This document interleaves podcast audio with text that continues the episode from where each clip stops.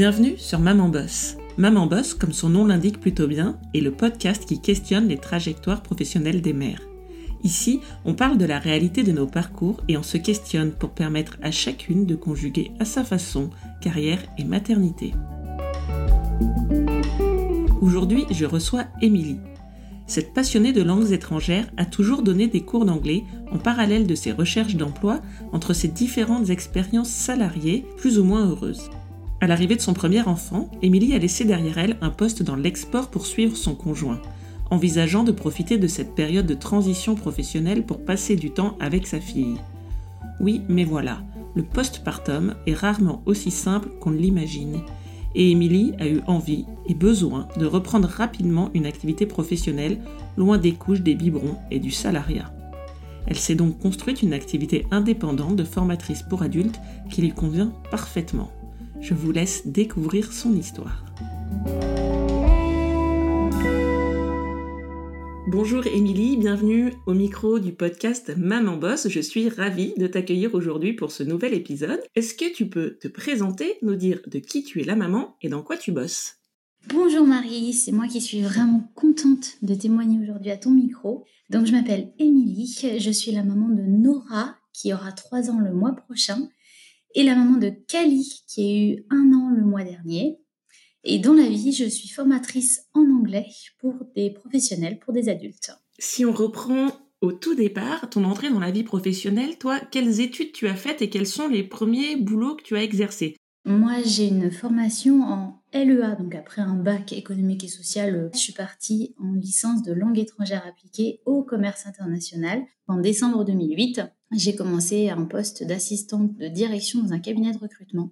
Je dirais pas que c'était pas très enrichissant, mais une fois le premier mois passé et mes marques prises, c'était pas très compliqué. Le plus compliqué, c'était la personne pour laquelle je travaillais.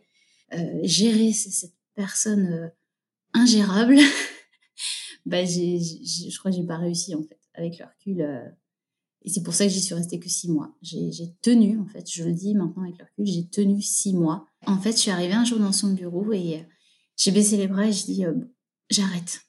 Et en plus, j'avais démissionné, donc j'avais pas le droit à un chômage ou à aucune aide. Donc il fallait que je retrouve quelque chose et, assez rapidement. Alors temporairement, je me suis tournée et c'est là que c'est assez drôle parce qu'il y a déjà un petit fil conducteur avec mon métier actuel. J'ai pris beaucoup de postes chez Academia, donc un centre de formation en cours particulier. Et déjà à l'époque, je m'étais dit ce serait chouette si j'arrivais à faire vraiment ça du lundi au vendredi toute la journée et à me dégager un salaire. Sauf que en ayant fait des rapides calculs, je me suis rendu compte que c'était c'était pas viable. Le taux horaire étant ce qu'il était, je me serais pas dégagé un salaire euh, suffisant si tu veux. Parallèlement, j'ai continué ma recherche d'emploi et j'ai donc trouvé euh, assez rapidement en juillet, je crois, juillet donc 2009, un poste d'assistante commerciale dans une toute petite PME qui démarrait. Ça, là aussi, si tu veux, c'était vraiment, euh, c'était peut-être pas pour moi en tant que junior. Là encore, je reviens sur petite expérience. C'était quand même mes premiers postes, donc j'ai fait ce que je pouvais. Mais là encore, je me revois tout à fait rentrer un jour dans le bureau de mon directeur euh, qui me faisait refaire pour la énième fois un, PDF parce que je sais pas, je pense que je comprenais pas trop ce qu'il voulait. Et puis je, je, je, me revois et je pense que c'était pas très professionnel, mais il me dit non là ça va pas, là c'est pas la bonne couleur, c'est pas la bonne police et j'ai soupiré. Tu sais j'ai fait genre et il m'a regardé, il fait ça vous plaît pas Émilie? Ben j'ai non, sincèrement ça me plaît pas. Et donc bah là encore j'ai démissionné. J'ai fait quatre mois, c'était moins difficile, c'était moins moins un peu pénible et moins dur que le premier poste en soi, mais euh, je voyais bien que ça me menait pas où je voulais. Dans tous les cas, j'apprenais pas grand chose. Donc, je suis retournée. Et juste après cette expérience, je suis retournée taper à la porte d'Academia. Et puis là, par contre, après ce poste, Paris, c'était fini. Donc, j'ai commencé à rechercher euh, du boulot, mais en province. Et du coup, bah, je suis repartie à donner des cours. En décembre 2009, c'est mon papa qui m'appelle un matin qui me dit Tiens, je vais t'envoyer une offre. J'ai vu ça dans Ouest France. Il y a une entreprise du côté d'Angers qui cherche une assistante commerciale et puis je me dis, bah oui, ça a l'air sympa, allons-y. Perdu pour perdu, j'envoie ma candidature. Et puis on m'a recontacté et on m'a convoqué un entretien. J'ai eu deux entretiens, donc un premier avec, euh, avec le directeur du site et puis un deuxième avec la responsable du service. dans lequel, je ne le savais pas encore, mais dans lequel j'ai du coup passé six ans. Et sur un plan plus personnel, toi, tu en étais où? Est-ce que, par exemple, tu avais déjà des projets ou des envies de maternité? Alors pas du tout. Il faut savoir qu'à l'époque, donc quand je suis rentrée de Paris, j'avais 23 ans passés. J'étais célibataire. Je le vivais plutôt bien. Euh, moi, maman, dans tous les cas, je voulais l'être. C'était, tu sais, un rêve de, petite fille. Hein. Mais dans tous les cas, n'ayant pas trouvé la, bonne personne, c'était, c'était pas dans mes plans. donc tu es resté, tu l'as dit, six ans sur ce poste. Euh, ça s'est, ça s'est passé comment pour toi? Très très bien. Très très bien. Ça reste à aujourd'hui ma meilleure expérience professionnelle. J'aurais pu y rester plus longtemps. J'ai appris énormément de choses. J'ai travaillé avec des gens, euh, des gens super. Ça reste une, super entreprise. J'ai rencontré mon conjoint. voilà, il n'y a, que, y a que du positif en fait. Et alors du coup, comment ça s'est terminé au bout de six ans? Pourquoi ça s'est fini? Est-ce que tu peux nous raconter ça? Bah, Ça s'est bien fini dans tous les cas parce que c'est moi qui ai décidé de partir. Donc c'est dur comme décision à prendre parce que euh, c'était un grand, un grand changement. Je quittais un environnement familier, un poste que je maîtrisais super bien, des clients, des collègues. Et justement, bah, il y a un moment, au bout de six ans, où le bateau voguait tout seul, c'était hyper confortable. Voilà, je commençais à tourner un petit peu en rond. Alors j'ai eu mon entretien annuel avec mes responsables et puis on en a discuté. Et euh, elle m'a dit, je vois bien que tu as l'air un peu moins motivé, est-ce que tu penses à autre chose, est-ce que tu voudrais faire autre chose? Et je l'ai regardé franchement, j'ai dit, bah oui, moi je voudrais bien ta place. Mais elle m'a dit, ça, ça va être compliqué. Donc, euh, bah, clairement, elle, elle était euh, au top, euh, au top dans sa carrière, donc pas de raison de laisser sa place. Donc voilà, j'avais pas de, pas vraiment de possibilité d'évolution. Donc c'est moi qui ai dans la foulée commencé à m'intéresser un petit peu à ce qui se faisait sur le marché du travail, à postuler, à me rendre visible si tu veux sur les sites des recruteurs, etc. Et puis, c'était donc à l'été 2015 euh, qu'il y a une entreprise qui m'a contactée, donc qui cherchait une responsable logistique import-export. J'ai passé deux entretiens, pareil. Et là, je fais une petite parenthèse qui est assez sympa parce que pendant le deuxième entretien, on m'a posé la question, bah, sinon, est-ce que vous avez des projets d'enfants, des projets de maternité? Parce que vous avez l'âge et que nous, on aimerait bien le savoir avant de vous embaucher. Direct. Et toi, est-ce que c'est une question à laquelle tu t'attendais? Pas du tout. Alors, euh, étonnamment, naïvement, parce qu'en soi, c'était logique qu'on puisse me la poser parce que j'approchais la trentaine. Mais moi, je m'y attendais pas. Comme je suis assez franche et directe et que moi, j'ai pas beaucoup de tabous, bah, on me pose la question et j'y réponds. Mais c'est avec le recul, si tu veux, en en parlant après, en, tu vois, en abordant le sujet avec toi aujourd'hui, que je me suis dit, mais en fait, ça les regarde pas. Donc, moi, voilà, j'y suis allée. J'ai dit, bah, écoutez, euh, oui, techniquement, oui, potentiellement, euh, j'ai des envies d'enfant. Ça n'a pas empêché parce que j'ai été embauchée du coup dans cette entreprise et je suis aussi tombée enceinte d'ailleurs. Alors justement, raconte-nous quand ce premier enfant, ta première fille est arrivée. Alors ma première fille, elle est arrivée euh, à peine deux ans, bah, deux ans après. J'ai commencé en octobre 2015 et je suis tombée enceinte en janvier 2017. Entre-temps, si tu veux, déjà en janvier 2017, je commençais à me poser des questions sur mon poste. Ça faisait peine 18 mois que j'y étais, mais c'était pas tout rose tous les jours. Ouais, c'était un peu compliqué au quotidien. J'aimais beaucoup, beaucoup ce que je faisais. C'était un vraiment boulot passionnant, très prenant, stressant, mais vraiment passionnant. Mais à côté de ça, voilà, j'avais une direction avec laquelle je m'entendais pas. Je crois qu'il faut dire ce qui est. On n'arrivait pas à se comprendre, on n'arrivait pas à travailler ensemble. Quoi que je fasse, c'était jamais assez bien, c'était jamais assez. Mais pour euh, dix trucs qui se passaient super bien dans une journée, on ne me pointait du doigt que le petit truc qui s'était passé de travers ou qui n'avait pas donné satisfaction ou qui n'était pas comme on l'attendait. Mais à un moment où c'est fatigant, où tu aimerais bien, une fois de temps en temps, en tant que personne, t'entendre dire ça c'est cool, ça a bien marché, c'est top. Si c'est le moteur ou si tu sais, c'est ta motivation, un moment un petit peu de reconnaissance. Et il n'y avait rien. Toi, tu finis par te remettre en question en disant mais je fais vraiment que que des trucs nuls en fait. Je, je suis pas douée dans ce que je fais. Et pourtant, on faisait donc de la pomme, c'était des producteurs de pommes, et la pomme, ça voyage en conteneur réfrigéré. Et donc ces années-là, les deux années que j'ai passées, on a explosé le nombre de, conteneurs exportés, si tu veux. Donc les résultats étaient super bons. Donc sincèrement, l'année où je suis tombée enceinte de Nora, donc en janvier 2017, dans la foulée, Melvin, mon conjoint, s'est vu euh, offrir une autre opportunité donc dans son entreprise, celle où on s'est connus, celle où j'ai travaillé pendant six ans. Et là, on lui a dit, bon, bah, en switch, on t'enlève tous ces petits départements et on te donne la Loire-Atlantique. Donc, la question, deux questions sont posées. Est-ce que je prends le poste et est-ce qu'on déménage?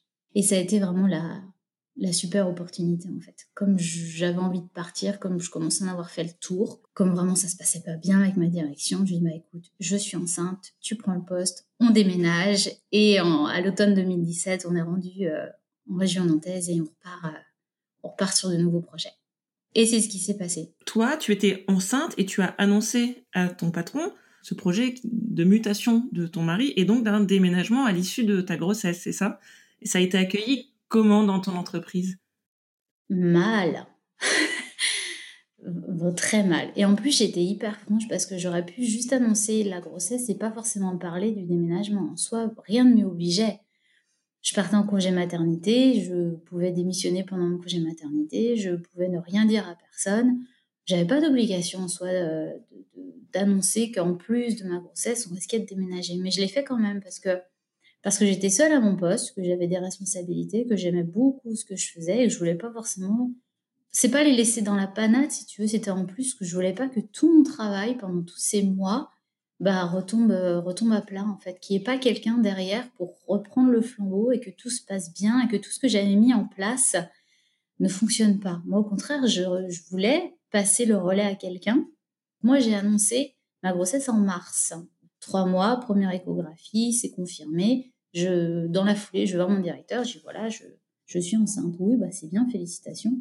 Et puis, euh, et puis les mois passent, les semaines passent. Et puis en mai, Melvin avait donc confirmé à son directeur qu'il prenait le secteur. On a commencé une recherche de maison. Donc je retourne voir mon directeur et je lui dis bon voilà, parallèlement à ma grossesse. Donc je lui explique en fait que mon conjoint a eu une offre professionnelle et que on va potentiellement déménager. Je sais pas, ça fait pas tilt en fait.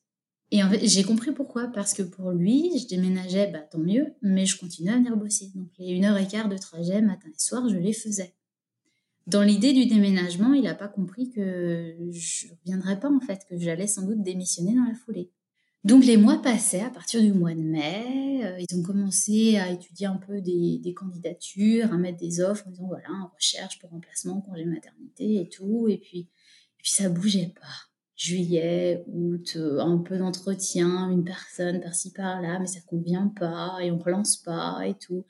Et moi, si tu veux, mon congé maternité, c'était au 14 septembre. Donc mi-septembre 2017, quoi qu'il arrive, je, partais en congé mat. Et c'est ce qui s'est passé. Donc je suis partie mi-septembre en congé maternité. Dans la foulée, on a emménagé à Nantes. Et bah, quand je suis partie, j'avais pas de remplaçante. Donc euh, voilà, moi j'ai passé le relais à personne, j'ai transmis mes dossiers à personne. J'ai pas pu expliquer mon fonctionnement, j'ai pas pu expliquer mon job au quotidien euh, parce que le recrutement n'a pas été fait dans les temps. Et j'ai trouvé ça super dommage en fait. Parce que moi j'avais envie vraiment de, transmettre euh, mon boulot, mes activités au quotidien, d'expliquer ce que je faisais pour que ça se passe bien et j'en ai pas eu l'opportunité. Et donc tu es partie en congé maternité, tu es arrivée dans une nouvelle ville en sachant que tu ne reprendrais pas ton poste, hein, pour toi la décision était prise, c'est ça? Et tu te projetais comment? Tu envisageais ça comment la suite? Moi, j'étais hyper sereine parce que j'étais enceinte. Et pour le moment, en septembre 2017, c'est tout ce qui m'inquiétait en fait. On arrivait déjà, bah, euh, il a fallu emménager, il a fallu s'installer, euh, apprendre mes marques dans cette nouvelle région, à installer tout dans la maison. Bon, c'était bien. Et, et, puis voilà, moi j'étais contente parce que je savais que bah, mon ancienne entreprise était finie. Je savais pas ce qui m'attendait encore, mais je savais que c'était fini. Et puis, bah, j'étais enceinte et j'étais, hyper contente. J'étais hyper contente. Donc, l'avenir professionnel, j'y pensais pas trop. Euh, et en plus, à ce moment-là, comme j'avais démissionné pour suivi de conjoint, je savais que j'avais droit à un petit peu de chômage quand même. Donc, je m'étais dit, ben voilà, Nora, elle va naître fin décembre. Eh ben, je prendrai du temps avec elle je me laisse euh, le premier semestre 2018 et puis je profite de ma petite fille et puis euh, voilà, je fais une petite parenthèse. Je crois que j'en avais besoin aussi parce que ça avait été un peu euh, un peu fatigant ce dernier poste aussi. Je travaillais beaucoup, je faisais beaucoup d'heures et puis voilà, il y avait eu un peu de tension lors de mon départ parce que justement le remplacement n'était pas fait et puis et puis le mi-septembre est arrivé très vite et puis on n'a pas eu le temps, machin et tout. Alors on n'a pas eu le temps depuis mai, bon voilà c'était un peu aussi là me faire culpabiliser, l'air de dire bon bah t'aurais peut-être pu rester un peu plus, ou tu vois, mi-septembre, ça vient vite, plein début de saison, blablabla.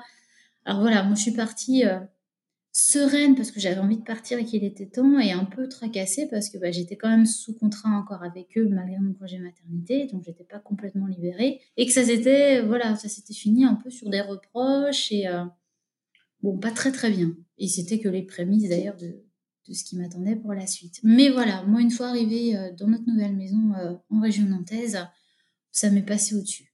Concrètement, à quel moment tu as mis fin à ce contrat avec euh, cette entreprise dans laquelle tu travaillais depuis près de deux ans?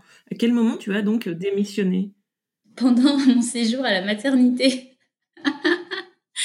Pour te dire, c'est que j'avais presque un peu oublié.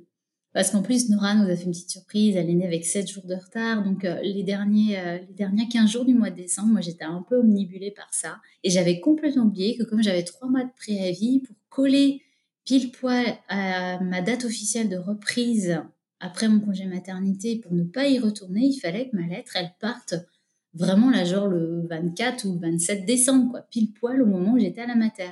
Donc pour l'anecdote, et je la remercie encore, c'est ma belle-mère en visite à la maternité qui a pris mon recommandé et qui allait me le poster avec du coup ma lettre de démission dedans pour être vraiment dans les clous.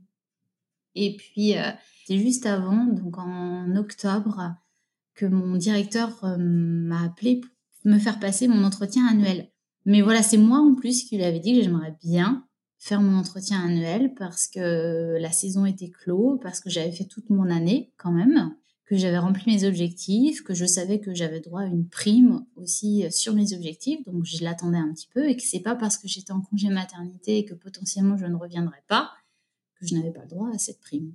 Puis finalement, on a fait l'entretien par téléphone et là, ça a été la, douche froide en fait. Hein la douche froide, il m'a fait là encore que des reproches, mais clairement dans son discours, depuis que je suis enceinte, depuis que j'étais enceinte, donc depuis l'annonce en mars-mai, je, ne travaillais plus, grosso modo. C'était pas vrai du tout, c'était pas vrai du tout. Et en plus, il avait absolument rien pour me le prouver, parce que je lui ai demandé, je lui ai dit, mais est-ce que vous avez des, des preuves? Donnez-moi des exemples. Est-ce que j'ai failli à un moment? Est-ce que j'ai pas respecté ce qu'on m'avait demandé? Est-ce qu'il y a quelque chose qui s'est mal passé?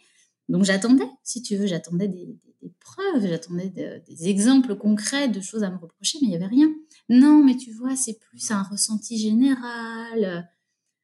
Bon, donc euh, j'ai bien senti, et il me l'a notifié par écrit, que parce qu'à cause de cette baisse de motivation et d'implication dans mon travail, je n'aurais pas le droit à ma prime de résultat.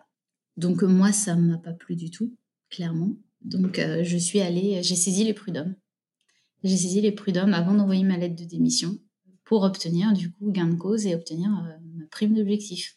Voilà, je l'ai obtenu. De toute façon, la, procédure au prud'homme a été euh, simple, rapide et efficace. Euh, moi, je le recommande, c'est triste à dire. Je, ne pensais pas finir comme ça mon expérience dans cette entreprise.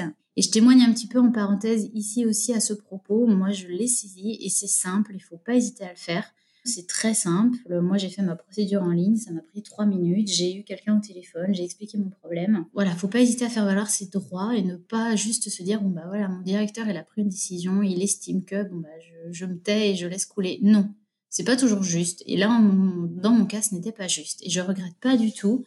Même si euh, psychologiquement c'est compliqué, si tu le jour où tu saisis les prud'hommes, tu sais que tu vas euh, en bataille contre une entreprise dans laquelle tu as travaillé, que tu vas prendre quelqu'un un peu au dépourvu, parce que moi, clairement, je lui ai pas dit au téléphone que j'allais saisir les prud'hommes, mais je l'ai fait, donc il a reçu le courrier recommandé directement. Donc c'est un peu brutal, mais pour autant, je ne regrette pas avec le recul, parce que j'ai eu gain de cause et que, et que clairement, je méritais d'obtenir cette prime. Je l'avais, euh, j'avais travaillé toute mon année pour. Et donc, euh, après la naissance de ta première fille, toi, tu avais dans l'idée de, rester à la maison un petit peu avec elle, de profiter de cette parenthèse, de cette nouvelle vie et de cette nouvelle ville. Et du coup, euh, ça s'est passé comment euh, les, semaines, les mois qui ont suivi Et à quel moment tu as eu envie de reprendre une activité professionnelle Et, quel a été ton, projet professionnel à ce moment-là? Bah, Ça a été assez vite, étonnamment. Donc moi, Nora, elle avait jour pour jour trois mois. Elle est née le 26 décembre et le 26 mars, je euh, recommençais à travailler et elle allait en assistante maternelle. J'ai pas très bien vécu. Alors, c'est très balancé, hein, j'ai très mitigé. Les trois premiers mois avec, euh, Nora, c'est un peu 50-50. C'est 50%, de bonheur et 50% de, de déprime. J'ai dit ça avec, euh, avec beaucoup de nuances. Je suis pas déprimée au fond, de, au fond de ma chambre en pyjama, loin de là, mais j'étais excessivement heureuse d'avoir ma petite fille. Et ça se passait bien. C'était une enfant plutôt facile qui a eu des petits problèmes de bébé comme tout bébé, mais qui au quotidien euh, mangeait bien, dormait bien, euh, grandissait bien. Enfin, il n'y avait rien de particulier. Mais en même temps, être 100% à la maison avec elle tout le temps, voilà, j'ai eu du mal. J'ai eu du mal. En plus, le premier trimestre 2018, il avait fait un temps exécrable. Il faisait froid, il faisait du vent, il faisait de la pluie, donc je pouvais pas beaucoup sortir. J'arpentais les galeries commerciales de la ville de Nantes, mais enfin, il y a un moment, tu en as fait le tour. Tu vas un lundi, tu vas un jeudi, et, puis le vendredi, tu en as déjà marre. Donc ça me suffisait plus. Et puis Melvin, lui, s'éclatait sur son nouveau secteur. Il avait mille choses à me raconter le soir. Et, toi, tu as fait quoi? Bah, des biberons, des couches et des biberons, des couches. Et là, ça m'allait, ça m'allait pas, en fait, si tu veux. C'est peut-être la transition vraiment entre un poste hyper actif, hyper dynamique où j'avais mille trucs, moi aussi, à raconter le soir et cette vie de maman à 100%. C'est pas qu'elle était pas enrichissante, j'apprenais beaucoup de choses et puis on a créé du lien avec Nora, c'était génial, mais il me manquait cette partie, si tu veux, où tu vis autre chose et tu as des choses à raconter le soir et ton cerveau bouillonne et j'avais plus ça, j'avais que la vie de maman. Donc au bout de trois mois, euh, avec des hauts et des bas, des petites crises de larmes et des remises en question, euh, c'est un peu Melvin qui me l'a dit. Il me dit écoute, euh, retourne bosser, retourne bosser, prends quelque chose, on va trouver une assistante maternelle, même si c'est que quelques jours semaine, mais, mais va, tu vas pas rester comme ça. Et ma super sage-femme m'a dit la même chose, elle m'a dit un truc vraiment intéressant. Elle m'a dit je préfère que tu passes une heure le matin et trois heures le soir super avec ta fille, où tu es présente, tu es motivée, tu es enjouée et tu as, vraiment envie de t'en occuper, que de la subir, entre guillemets, toute la journée et d'y aller un peu à reculons parce que ça y est, elle est déjà réveillée, parce que c'est encore un biberon, parce qu'il faut encore que je la change et que blablabla, blablabla. Donc ça a fait tilt. Et à ce moment-là, malgré tout, je savais déjà que repartir bosser 50 heures semaine, dans un poste dans l'import-export, non, j'avais pas envie. Retourner travailler, oui, mais garder du temps avec Nora aussi. Donc, comme ça me travaillait déjà un peu, tu sais, mes postes à Academia, la formation, euh, enseigner, etc., eh bien, j'ai postulé à l'Académie de Nantes. Je suis allée en entretien avec une inspectrice académique euh, qui a validé, du coup, euh, ma capacité à enseigner au collège et qui m'a trouvé un poste de remplaçant dans un collège euh, de la région nantaise en fait. Donc j'ai fait deux remplacements sur le premier semestre 2018. Très bien. C'était des super expériences. Moi, enseigner aux collégiens, j'ai trouvé ça génial. Enseigner l'anglais, parce que du coup, c'était l'anglais ma spécialité, j'ai trouvé ça très chouette. Ce qui m'a moins convenu et convaincu, c'est clairement le monde de, l'éducation nationale. Donc, j'ai pas, j'ai pas vraiment donné suite. Mais voilà, ça a déclenché un petit truc en me disant, bah voilà, donner des cours, enseigner, ce sera peut-être pas aux collégiens, ce sera peut-être pas en école, mais faut que je poursuive, euh, faut que je poursuive là-dedans. Oui, donc ça t'a donné envie euh, d'enseigner sans pour autant avoir envie de rentrer dans l'institution euh, de l'éducation nationale pour enseigner en établissement. Et donc c'est à ce moment-là que tu as créé ton, ton entreprise pour devenir formatrice en anglais, c'est ça? C'est ça, en août 2018, dans la continuité, j'ai créé mon auto-entreprise.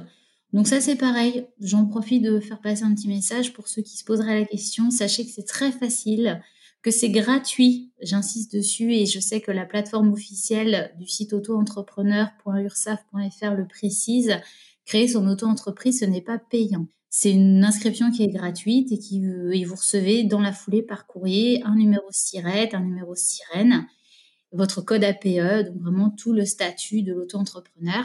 L'avantage de ce statut, c'est que bah, on n'a pas d'obligation en fait. La seule petite obligation, enfin les deux seules entre guillemets, c'est de déclarer son chiffre d'affaires tous les mois et de payer évidemment des impôts dessus, et puis de tenir une petite comptabilité. Donc voilà, un petit tableau Excel où vous indiquez ce qui rentre comme argent et ce qui sort. C'est un statut super facile à obtenir et qui permet du coup quand même d'éditer des factures et, d'être rémunéré de, son activité.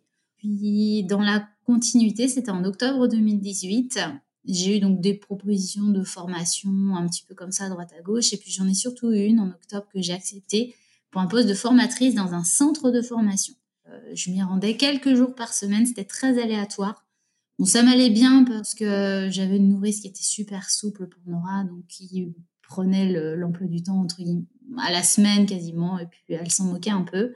Donc c'était assez aléatoire, mais ça m'a bien plu. J'ai beaucoup aimé.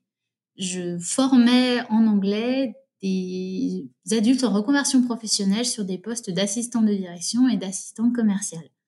Donc pile poil ce que moi j'avais fait pendant quelques mois, voire quelques années, donc des postes que je connaissais. Donc j'y suis restée euh, jusqu'en juin 2019. Donc pas mal de temps quand même, un beau contrat. C'était un CDD de mission en fait au mois.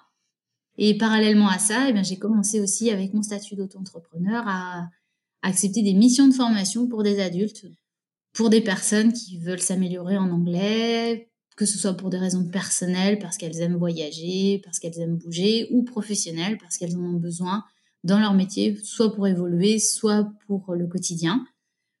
Donc du coup, voilà, j'ai cumulé les deux jusqu'à juin 2019, sachant qu'en juin 2019, j'étais déjà enceinte de quatre mois de ma deuxième. Voilà, c'est la question que j'allais te poser. À quel moment est arrivée l'envie d'un deuxième enfant et comment toi, tu envisageais ce deuxième congé maternité?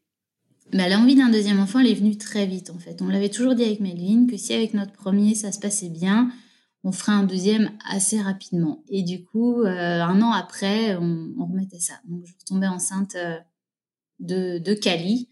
Et alors, bah, du coup, mon activité étant ce qu'elle était, je me suis pas trop tracassée du congé maternité. J'avais des dates officielles. Mais j'ai continué à travailler après les dates officielles parce que c'est l'avantage aussi ou l'inconvénient, ça dépend comment on se place, du statut auto-entrepreneur, c'est qu'on a cette liberté, on travaille pour nous, pour notre compte. Donc si on veut dépasser les dates officielles de congé maternité, ben on peut et personne ne nous dira rien. Donc euh, moi c'est ce que j'ai fait, étant donné que j'allais très très bien, que ma grossesse se passait bien. J'avais des missions de formation qui étaient en cours et je voulais absolument les finir avant d'accoucher, avant de rentrer dans mon congé maternité. Donc tu nous as dit la première fois que toi, le, le postpartum, les semaines, les mois qui avaient suivi euh, la naissance de ta première fille, tu avais trouvé ça compliqué et que, que toi, tu avais eu envie de reprendre une activité professionnelle, enfin même ton entourage t'avait poussé à retourner vers une activité professionnelle assez rapidement. Pour ce deuxième enfant, tu l'as abordé comment ce retour au travail? Euh, avec Alice, ça s'est beaucoup mieux passé. Alors, est-ce que c'est le deuxième? Est-ce que c'est... Je sais parce que la saison était grosso modo la même, parce que Cali, elle est née fin octobre. Donc je rentrais pareil dans cet automne-hiver, mais je sais pas, Noël s'est présenté, on avait plein de choses à penser. Puis j'avais Nora avant, et puis je sais pas, je l'abordais beaucoup plus cool. Donc moins pressée de retourner travailler, moins cette nécessité de retrouver une activité tout de suite maintenant.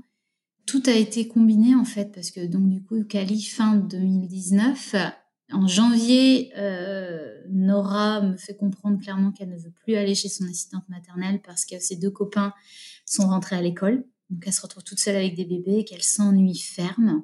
Donc bah voilà, elle a deux ans, elle me l'a pas dit texto, mais elle me l'a fait comprendre. C'était très très compliqué de la laisser le matin. Puis un jour, j'en parle à mon grand frère et qui m'a dit comme ça, tu sais, euh, choisir c'est renoncer. Et ça m'a fait réfléchir et j'ai dit, t'as raison, dans tous les cas, je combinerai pas tout. Je pourrais pas y retourner travailler et m'occuper des filles et m'assurer que Nora, elle est, elle est bien et qu'elle fait pas, euh, qu'elle est pas toute triste dans son coin toute la journée chez sa nounou parce qu'elle s'ennuie. Donc, bah, j'ai choisi. En janvier 2020, j'ai choisi de renoncer temporairement à repartir travailler, à développer mon auto-entreprise, à accepter des missions de formation pour m'occuper des filles. Je l'ai pas trop mal vécu, faut quand même pas dire. Sur le coup, ça a été un peu raide en me disant, bah, ça y est, j'étais repartie à travailler, je croyais que c'était calé, c'était cool. Et là, bah, on remet tout à plat, je laisse tomber mon activité pour le moment et puis je redeviens mère au foyer à temps plein. Donc sur le coup, c'est c'est un peu compliqué. Et puis après, j'ai beaucoup relativisé en me disant que c'est peu de temps. Fait, tu vois, c'est peu de temps parce que janvier 2020 et puis en septembre, Nora est rentrée à l'école et puis ça y est, c'était parti.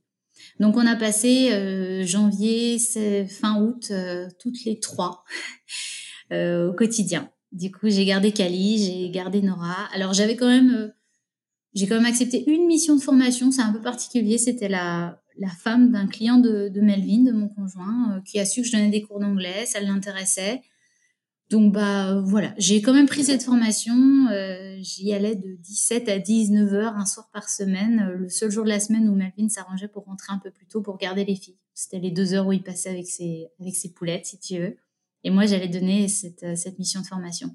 Le plus frustrant dans tout ça, je pense, ça a été de refuser les offres de formation. Parce que j'avais pris des bons contacts avec certains organismes qui me trouvaient des clients, qui me contactaient, ben voilà, j'ai une nouvelle offre, telle personne à tel endroit, tant d'heures. Et systématiquement, ben, je suis désolée pour le moment, je prends rien. Je suis désolée, mais pour le moment, j'ai pas de place. Je suis désolée, mais d'ici septembre, ce sera compliqué. Et ça, ça a été un peu, un peu dur quand même, parce que je sentais que j'avais de la demande et que j'aurais pu euh, développer mon activité et, ben, je, je pouvais pas. Mais voilà, à côté de ça, on a vécu des, super moments avec les filles. On a eu deux mois de confinement au printemps 2020, donc voilà, même professionnellement, j'aurais pas pu faire grand chose. Euh, donc voilà, avec le recul, euh, de toute façon, je n'aime pas regretter quoi que ce soit. Donc, euh, et je sais que plus tard, je regrettais pas non plus ces mois passés ensemble parce que ça dure vraiment pas longtemps. Bah écoute, je te remercie beaucoup, Émilie, d'avoir partagé ton expérience avec nous. Je te propose de passer à la phrase de conclusion. Si toi, tu avais un message, une question ou une phrase euh, que toi, on t'aurait dit à un moment qui t'aurait peut-être aidé dans ton parcours euh, de maman boss et que toi, tu aimerais te transmettre à ton tour, ce serait quoi? Oh, foncez. vraiment euh, foncez. Et puis ne culpabilisez pas. Je sais qu'il y a beaucoup de mamans qui culpabilisent de des fois leur mettre leur enfant en garde pour retourner travailler parce qu'elles adorent ce qu'elles font et que ben oui mais tu te rends compte qu'il a que deux mois et je le laisse en nourrice mais oui, mais si tu es bien au travail, eh ben, ton enfant, il te sentira bien et il sera bien. Donc, faut foncer, faut faire ce qu'on a envie de faire et puis, faut pas culpabiliser, surtout. Je te remercie beaucoup d'avoir partagé ton histoire avec nous. Merci, Émilie.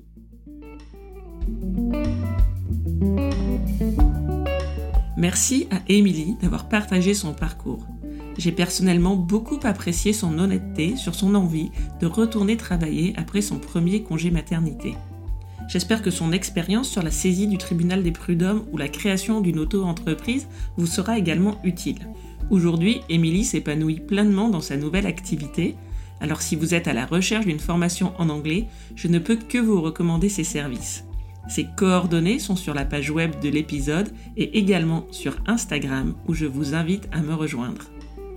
Je vous dis à très vite pour un nouvel épisode et d'ici là, maman bosse